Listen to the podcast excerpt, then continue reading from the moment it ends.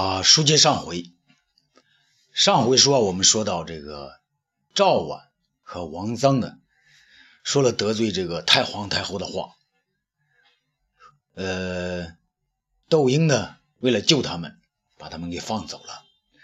放走以后呢，俩人呢来到这个景帝的这个陵墓旁边，呃，然后要上树，有一个歪脖树。这时候呢，就是东方朔他们。不是在那藏着吗？东方朔出来质问他们：“呃，是生曲呀，怎么怎么地啊？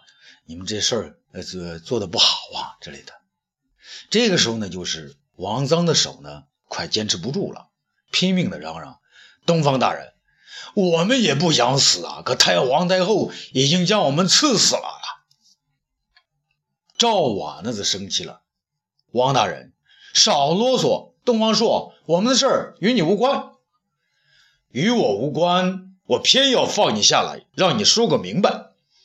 东方朔呢，用剑呢，先将赵婉的绸子砍断，那赵婉呢就掉在地上，急得直跺脚。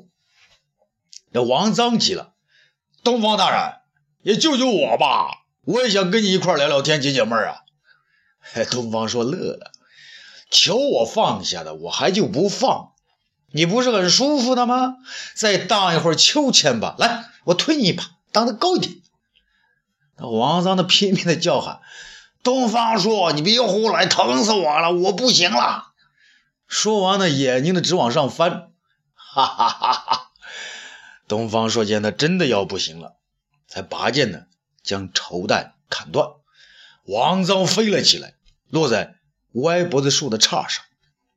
赵婉呢有些恼怒，东方朔，你让我们死不成？你这是抗旨啊！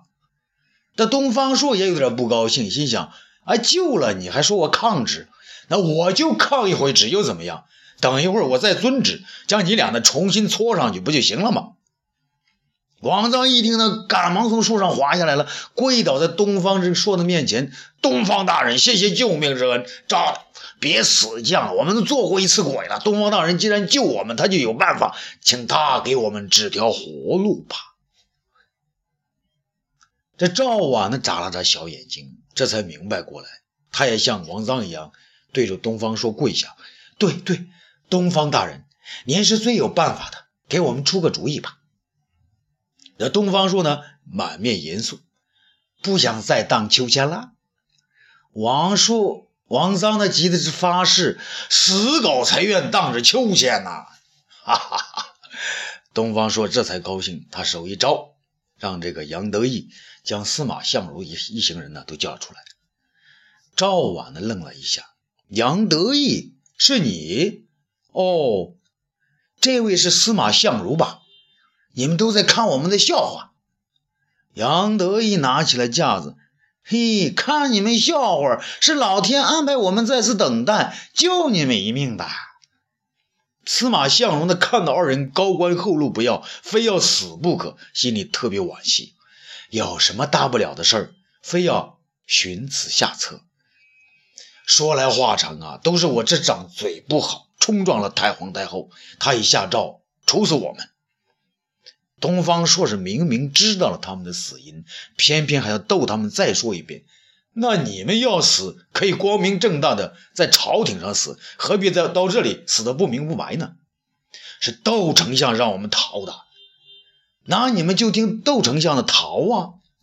王臧叹了口气，那逃到哪里也是大汉的天下，与其被人抓住了再处死，不如自己吊死了也落个完整尸首啊！那东方说是哈哈大笑。东方大人，为什么又笑啊？我笑你们还不知道，窦丞相的家人回去一禀报，丞相呢就派人来收尸了。你们不死，那哪成啊？收不到尸，那更没地方逃了。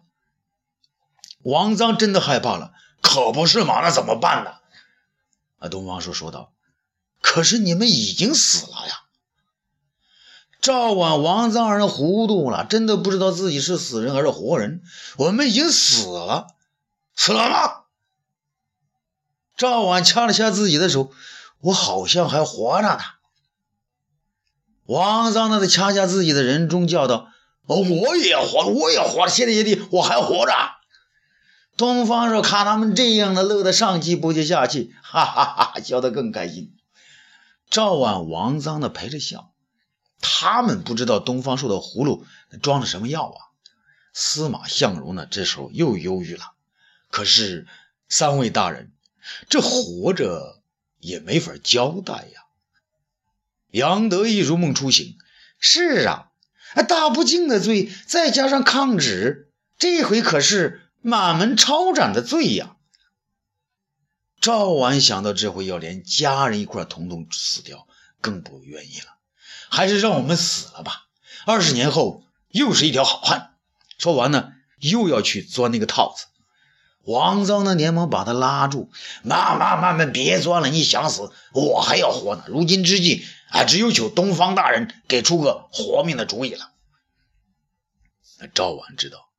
能活下去，当然要活下去。可是有什么办法呢？看东方朔那笑模样呢，他心中有了底。他不能再坚持啊，也不必死硬到底。想到这里呢，他索性的跪下，说：“求东方大人指出一条生路。”东方朔是装作不懂啊。赵大夫，您这是怎么说呢？王臧也过来了，跪在地下，而且是扣了梆梆梆扣了几个响头。东方大人救人救到底呀！我们就是做牛做马，要报答你再生之恩。东方朔转头向杨得意与司马相如说：“你们说呢？”杨得意说道：“请东方大人给他们出出主意吧。”是的，我们也求求您了。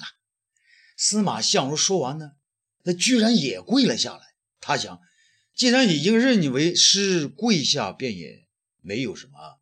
妨碍的，而今呢是陪着两位官至三公的大臣跪下，而且是为他们求情，当然是更值得了。此时呢，卓文君呢也从车子里边走出来了，说道：“东方大人，小女子也求您了。”说完呢，竟然也跪下了。那赵婉、王臧不解呀，这这是谁呀？啊，这是小人的妻室。司马相如得意的答道：“杨得意见东方朔呢，还是拿架子，就也跪下来了。小的也给您跪下，求求东方大人了。他这一跪，那这些狗呢，居然也过来跪在地下，向那东方朔呢作揖。嘿，东方朔呢，这回倒不自然了。他并不是拿架子，只是刚才呀，并没有想好办法。现在呢，他才算。”胸有成竹，于是他先将卓文君呢挽起来，然后说道：“好了，快都起来吧。”可是众人不起啊！啊，东方朔急了：“难道让我也陪着你们都跪下不成？”赵婉、王臧儿求命要紧呢。东方大人，大家都知道您是智多星，您不答应帮我们想办法，我们就是不起来。东方朔是急得大叫啊！都给我起来！我答应了还不成？那这时候众人才满意，从地上爬起来，一个个眼巴巴地望着东方朔，连杨得意的那条狗啊都不例外。东方朔呢，先领着他们走到树林背后，从车马间拖过已经冻得僵硬的死狼和狍子，他笑眯眯地说道：“二位大人想活着，先来谢谢他们呐。”赵婉、王臧看到这两个死物，方知一开始发现的鲜血是他们的，那见到了血，他们才想到尽快了解自己的生命。现在东方朔又让他们感谢死尸，莫非又是玩笑？于是王臧不解地问：“此话怎讲啊？”回答非常简单：“他们两个就是你们呐。”杨德也是丈二和尚摸不着头脑啊。到什么时候了，东方大人，你还开玩笑？谁给你开玩笑啊？得到，来，把他们弄到歪脖子树下。众人呢，七手八脚将狼和狍子的尸体抬过去。东方朔示意在一个绸袋子底边放一个，只在一旁观看的卓文君呢，是最先明白过来，他合掌而笑：“啊，小女子明白了，东方大人，你可。”真有办法呀！司马相如眼前也是跟着一亮，啊哈哈，我也明白了。杨德也一下子乐了起来，笑得前仰后合的。赵王、王臧两个人是懵里懵懂啊，他互相对视了一下，我们怎么不懂？杨得意拉过二人说：“二位大人，这就是你们的尸首啊。”那赵婉瞪大了小眼睛：“我们的尸首就是这个样子？”杨得意抢过了话头，自然是滔滔不绝的将此计和盘托出。待会儿啊，我们先将他们的皮儿扒下来，那半天之后就会被野狼吃的只剩下几根骨头。朝廷派人来验尸，那谁还分得出？这是你们的骨头还是畜生的骨头啊？王臧说：“那你这不是骂我们吗？骂你们，你们占了大便宜，说不定皇上和皇太皇太后还会把你们这些骨头拿去厚葬，同时优抚你们的亲儿老小呢。”东方朔不再言语，只是微笑点头。赵婉呢，还是不在常人的思维状态，接着问：“用死狼替代我们？”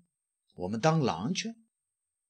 这句话差点把卓文君笑得昏了过去。司马相如的一面给卓文君捶背，一面笑着说：“赵大人，我看你们二位是吓傻了吧？”啊！卓文君停止了笑，直截了当的说穿下文：“你们隐姓埋名活下去啊！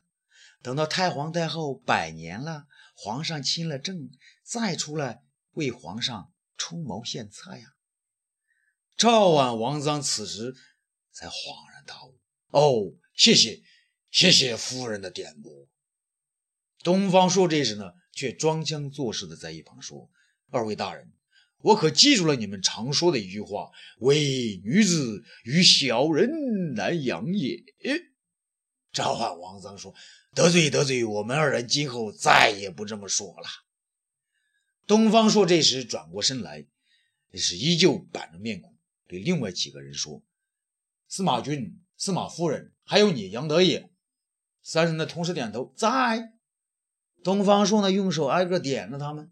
刚才你们说用死狼和袍子代替他们两位时，我说话了吗？那没有啊。杨德义实话实说。好，我可一句话也没说。今天这些欺君罔上的主意，可是你们三个出打。杨得意和司马相如眼都直了啊！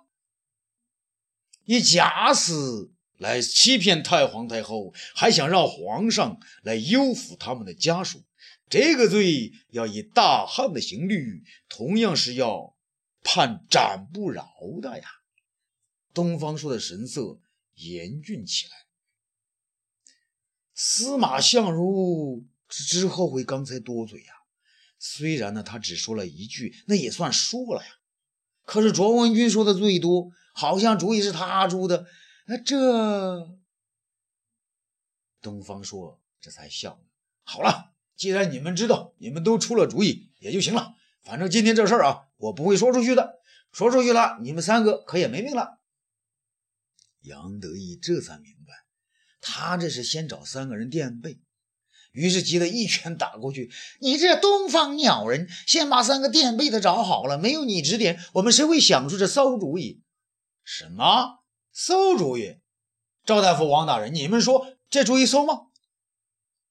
王臧得到了一条活命之道，还管他什么搜不搜啊？啊，不搜不搜，简直是一条绝妙之计。就是张良、陈平在此，也不过就这个高招了。我与赵大夫谢过众位。救命之恩了。说完，他向大家深深作揖。赵婉呢，还是面子上有些挂不住。但事到如今，自己能够活着，还能保住家小，已是不幸中的万幸了。于是也跟着王臧深深的做了一揖。东方朔指着二位：“从今天开始，你们再也不是赵婉赵大夫，王臧王郎郎中令了。你们呢？”会把今天这欺君之罪说出去吗？王臧又急又乐呀，我们又不是傻瓜，自己还要活命呢。只要我们二人有东山再起之日，定要加倍报效诸位的救命之恩。杨得意摇了摇头。东方朔呀，东方朔，我杨得意今天算是服了你了。东方朔还是装作不解。那此话怎讲啊？你把戏词编好了，让我们前面唱起来，结果还要堵死我们的嘴。你倒好，不管是皇上面前，还是太皇太后面前，还是我们大伙面前，你都他妈永远是好人一个。